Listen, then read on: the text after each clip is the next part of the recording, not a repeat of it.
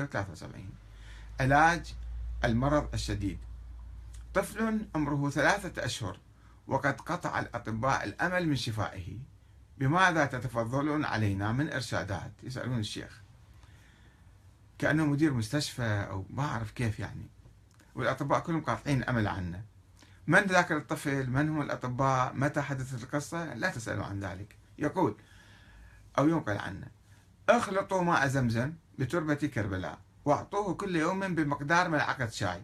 وإن لم يمكن للطفل أن يشربه فليشربه شخص آخر. هل رأيتم دواء يشافي إنسانا؟ إنسان مريض واحد آخر يشرب الدواء وهذا يطيب. وليدع وليدعو للرضيع المريض. وكذلك تصدقوا على أشخاص متعددين. ولو أن يذبحوا خروفا ويعطوه صدقة على أشخاص متعددين. صفحة 383 أشياء عجيبة غريبة فعلا يعني لا تصدق. أه سؤال أيضا 174 علاج للسكتة الدماغية. يسأل أحد الناس أحد الطلاب ابتلي بالسكتة الدماغية. تفضلوا بإرشادنا لأجله. إذا هو كان مصاب بسكتة دماغية فكيف؟ وصلوا للشيخ وسألوه وجاوب. المهم يجيب. اخلطوا مقدارا قليلا من تراب قبر سيد الشهداء بمقدار حبة عدس. مع ماء زمزم واطعموه إياه. وإذا لم يمكن ذلك إنسان في سكتة دماغية في حالة ما يتمكن يشرب ويأكل. فليشربه شخص آخر نيابة عنه لأجل حصول الشفاء له. أدوية سحرية كأنها يعني. صفحة 383 سؤال 175 علاج وجع العين.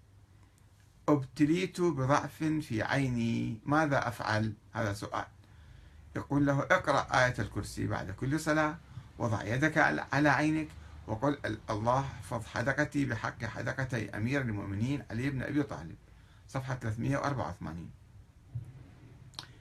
علاج لكنة اللسان. سؤال رقم 178 ماذا أفعل لرفع لرفع لكنة اللسان؟ يقول أكثروا من الصلوات. صفحة 384 علاج انعقاد اللسان ما أتمكن أتكلم بطلاقة. سؤال رقم 179 هناك امرأة تقول أن لسانها قد انعقد فجأة بعد الزواج بعد ما تمكن تتكلم إلى النحو الذي أدى إلى الانفصال. فماذا تفعل؟ جواب لتشرب ماء زمزم والتربة الحسينية. بهذه النية ولسائر الخواص صفحة 385 علاج سوء أخلاق الولد. مشكلة اجتماعية ليست نفسية ولا صحية. علاج سوء أخلاق الولد. آه، سؤال 182 شاب عمره 20 سنة لا يسمع من أبيه وأمه ويؤذيهما. بماذا تتفضلون من نصيحة لأبيه وأمه؟ جيم.